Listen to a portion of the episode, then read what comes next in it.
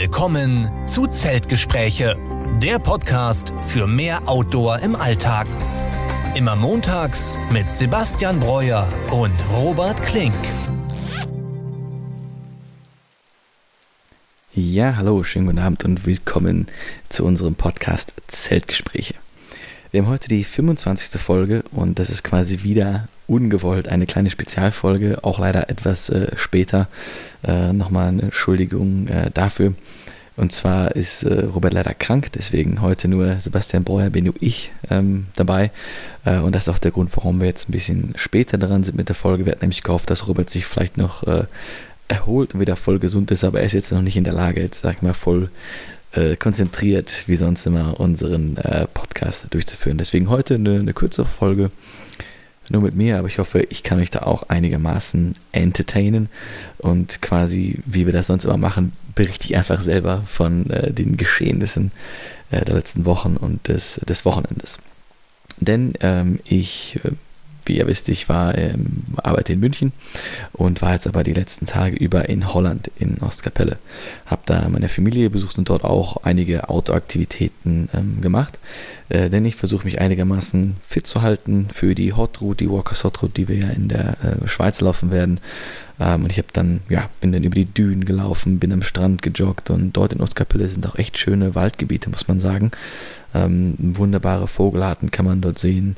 Und äh, in diesen Wäldern sind auch sehr viele äh, Dammhirsche, also sehr schönes Dammwild, auch äh, ja, Männchen mit wunder ja, mit prächtigen Geweihen, also echt eindrucksvoll, haben auch eine geringere Scheu vor dem Menschen, also man kommt schon äh, sehr nah ran und sind einfach, ja, wunderschöne Tiere, äh, das da anzusehen. Also genau mit, mit Joggen halte ich mich dann da quasi äh, fit und natürlich kann man auch noch im, im Meer ganz entspannt schwimmen. Als andere Neuigkeit, ähm, ich hatte mir die Ultra Lone Peak 6 bestellt. Und äh, in mein Ultra Lone Peak 5, die ja jetzt nach 900 Kilometern den Geist aufgegeben haben und sich quasi aufgelöst haben an der Seite, äh, da hatte ich anscheinend 46,5 als Größe. Also meine normale Größe ist so 44,5. Äh, und deswegen hatte ich jetzt auch die 6er in 45 bestellt. Die waren allerdings etwas zu eng, etwas zu klein. Das heißt, wenn jemand jetzt auch im Markt ist für die ähm, Ultra 5 oder 6, kann ich da nur empfehlen, ähm, dass man da einfach eine Nummer größer nimmt. Ich bin jetzt mit 45,5 unterwegs äh, und habe mir da aber noch dazu dann eben äh, Einlagen, Schaumstoffeinlagen oder so Memory Foam Einlagen genommen, ähm, um da einfach ja ein bisschen Fußschmerz und Gelenkschmerz quasi ähm, vorzubeugen. Genau, als, als weitere News kann man noch sagen, äh, dass es auch immer noch, äh, wie angekündigt, auch ein Video noch von äh, meinem Rucksack, von dem äh, Atom Packs äh, Plus gibt. Das haben wir damals im Schwarzwald gedreht, sind aber noch nicht dafür, dazu gekommen, äh, es ein bisschen aufzupeppen und zu editieren und zu rendern und hochzuladen. Ähm, aber das gibt es dann auch noch, das können wir dann auch noch in der nächsten Folge dann verlinken. Und auch noch ein Teaser für die, für die nächste Folge. Äh, wir wollen quasi eine große Diskussion starten über Kills versus Schlafsack. Denn wie ihr wahrscheinlich wisst, ähm, Robert ist ja mit einem äh, Kilt unterwegs und Roberts Cousin auch. Ähm, und ich selber bin mit Schlafsäcken unterwegs. Ich hatte erst den ähm, Marubens Icefall und jetzt habe ich mir dann ein ähm, Modell geholt, was bis minus 6 Grad Komfort hat für, äh, für Männer. Und das ist der RAB ähm, Solar. Und die sind natürlich jetzt da, ähm, in diesem Fall, muss nicht immer der Fall sein, äh, ein bisschen schwerer ähm, als die Kills. Und dann werden wir mal so ein bisschen über ja, Vor- und Nachteile, Anwendungsbereiche, Modelle sprechen. Das wäre dann auch noch ähm, eine Idee. Und generell beschäftigen sich Robert und ich ja wirklich eindringlich jetzt mit der Walker's Hot äh, Route. Da gibt es nämlich ein paar Schwierigkeiten. Also Wildcamp oder Camping äh, außerhalb von Campingplätzen ist quasi komplett verboten, ist alles ein Naturschutzgebiet, hat auch alles seine, seine Richtigkeit. Ähm, also wir werden die meiste Zeit eben auf Campingplätzen äh, die Zeit verbringen. Wir haben auch die, wir nehmen die 10-Tage-Route für die, die es interessiert. Ähm, das kann man online finden. Und da werden wir die meiste Zeit, wie gesagt, auf Campingplätzen, aber es sind halt auch sehr, sehr schöne Hütten ja, an diesem Weg gelegen. Ähm, die will wir natürlich auch gerne mitnehmen. Ähm, das heißt, ich habe mich jetzt damit beschäftigt, die mit diesen Hütten Kontakt aufzunehmen, was gar nicht mal so einfach ist. Ich habe jetzt schon E-Mails geschrieben, Instagram äh, geschrieben äh, und äh, leider aber dann noch kein, äh, kein Feedback bekommen. falls ihr da irgendwelche Tipps und Tricks habt, wie man an diese Hütten, wie man da einen Kontakt bekommt und vielleicht einen Schlafplatz reservieren kann. Wir reisen wahrscheinlich äh, zu viert, vielleicht sogar zu fünft äh, sind wir unterwegs und da würden wir vielleicht gerne äh, die Schlafmöglichkeit reservieren, weil wenn wir dann nicht wild campen können, wissen wir dann nicht genau, wo wir dann die Nacht dort verbringen.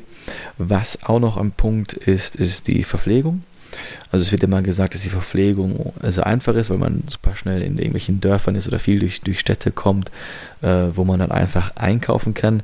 Äh, die Frage ist dann nur, ob eben das Essen, was man dort wieder aufstocken kann, ob das so diesen ich nenne es mal, Qualitätsansprüchen äh, entspricht, die wir haben. Also wir versuchen ja ganz gut den, die Kalorien so in einer Balance zu halten, die wir verbrauchen, die wir wieder einnehmen. Das heißt, wir haben ein sehr kalorienhaltiges äh, Essen dabei und haben natürlich ja die Track and Eat fürs Abendessen, also wir das dann da in den Dörfern in Frankreich, in der Schweiz etc. bekommen können, ist fraglich. Das heißt, wir überlegen jetzt auch oder wir schauen auch, wo wir vielleicht an Post Offices äh, vorbeikommen, wo wir dann wieder unser altbewährtes äh, ja, äh, Packaging-System machen. Das heißt, wir schicken uns die Pakete halt im, im Vorhinein äh, mit den abgepackten Snacks und Abendessen und Frühstück. Das wäre natürlich ideal. Äh, wahrscheinlich wird es aber ein Mix sein, dass wir in, in zwei Städten vielleicht ähm, Resupply kaufen müssen und dann aber auch an zwei Orte eventuell dann ein Paket schicken können. Also da gucken wir, dass wir das auch äh, ganz gut hinkriegen. Das ist natürlich eine, eine wunderbare Vorfreude. Äh, ich selber habe natürlich auch eine eine gewisse Sorge. Das sind wirklich stattliche Strecken, aber vor allen Dingen die Höhenmetern. Also klar, ich bin gerade im Süden Deutschlands, bin öfter mal auch auf dem Berg, aber selten bin ich über die 2000 Meter und hier bei der Walker's Hot Route ist man des Öfteren auf 2, 2,5, ich glaube fast sogar auf 3. Und da müssen wir natürlich gucken, wie sich dann der Körper da verhält. Also da werden wir natürlich ähm, gewisse Probleme mit der Höhe haben.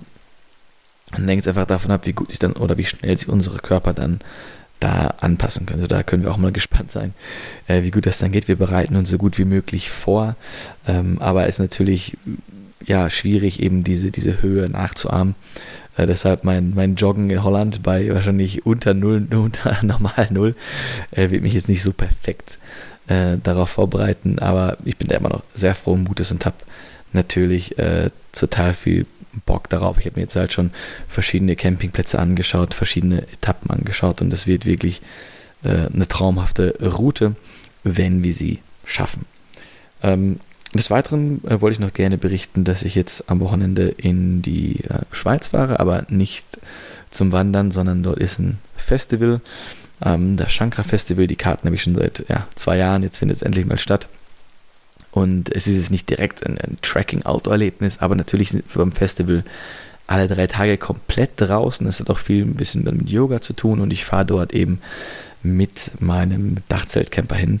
Ähm, und da wird wahrscheinlich der mal auf die Probe gestellt, wie gut er dann äh, alles aussieht, wenn ich dann etwas angetrunken die Leiter rauf und runter stolper. Ähm, aber da freue ich mich natürlich auch sehr darauf, dann da das ganze Wochenende mal ein bisschen abseits der Zivilisation zu sein, denn das ganze Festival ist in, in einem Tal gelegen, also zwischen zwei Bergen. Da geht auch ein kleiner See, ein kleiner, ein, ein kleiner Fluss durch. Also das kann man sich schon, oder ich stelle mir das schon zumindest sehr outdoormäßig vor. Äh, und dass man einfach dann das ganze Wochenende Spaß bei schönem Wetter hat. Es soll ja wirklich super schön werden, fast schon ein bisschen zu warm. Aber ich bin da auf jeden Fall ja, sehr happy drauf und äh, bin mal gespannt, wie es ist, auf einem Festival in einem Dachzelt zu schlafen, äh, wie das so funktioniert. Zu äh, kalt sollte es nicht werden. Ich denke, das wird jetzt erstmal äh, eine Probe werden, wie gut das so ja, ventiliert, wenn man die, die Fenster aufhat. Ich habe ja auch einen kleinen Ventilator, den ich da benutze. Aber da können wir mal gucken, ob man da dann auch länger in der Hitze schlafen kann. Das war ja so ein bisschen unsere Achillesferse von Robert und mir ähm, eben, auf dem Westweg im Schwarzwald, dass es in den letzten Tagen sehr warm war. Äh, und dann konnten wir auch nicht mehr wirklich länger schlafen, weil wenn dann ab ja, 6.30 Uhr, 7 Uhr die Sonne auf das Zelt brät, ähm, das, das konnte man im Zelt nicht mehr aushalten. Also wir haben dann auch beide Eingänge aufgemacht, dass man ein bisschen so Cross-Ventilation hatte. Ähm, und wir beide haben eben auch ja, unsere Schlafsachen angehabt. Ich hatte dann also eine lange Leggings von Patagonia an, die natürlich schwarz war und ja, sobald die Sonne darauf scheint, kann man eigentlich nicht mehr entspannt ähm, in dem Zelt wirklich schlafen. Deswegen bin ich mal sehr gespannt darauf, wie das dann vonstatten geht. Und ich wollte auch noch einen Mini-Shoutout äh, machen. Ich glaube, das hatte ich vergessen in den letzten Folgen zu erwähnen. Und zwar auf dem Rückweg, als ich dann von äh, Pforzheim äh, zurück nach München gefahren bin, ähm, habe oder haben wir uns, habe ich quasi einen, einen, Zuhörer erkannt, dem ich auch bei Instagram äh, folge. Also ich, äh, er fährt einen, einen alten Mercedes-Oldtimer und hat dann quasi mein Auto erkannt, mit dem Dachzelt und nicht seins erkannt. Äh, das war irgendwie eine, eine, ganz angenehme Sache, mal ein, einer unserer Zuhörer draußen dann wirklich ähm, zu sehen. Genau, das sind eigentlich so die kurzen Infos, die wir jetzt an diesem ja, späten äh, Donnerstagabend für euch haben. Ich hoffe, dass das ist mal ganz interessant für euch und hält euch ein bisschen bei Laune, wenn wir dann quasi äh, ja nach dem Campingwochenende, dann Dienstag oder Montag dann hoffentlich ähm, ja, die nächste Folge aufnehmen und dann wirklich wieder in ein Thema ganz detailliert eintauchen und dann über Kills und Schlafsäcke sprechen. Also, bis dahin, ich wünsche euch noch eine schöne restliche Woche, noch ein schönes Wochenende und ich hoffe, dass ihr dann nächste Woche wieder einschaltet. Ciao.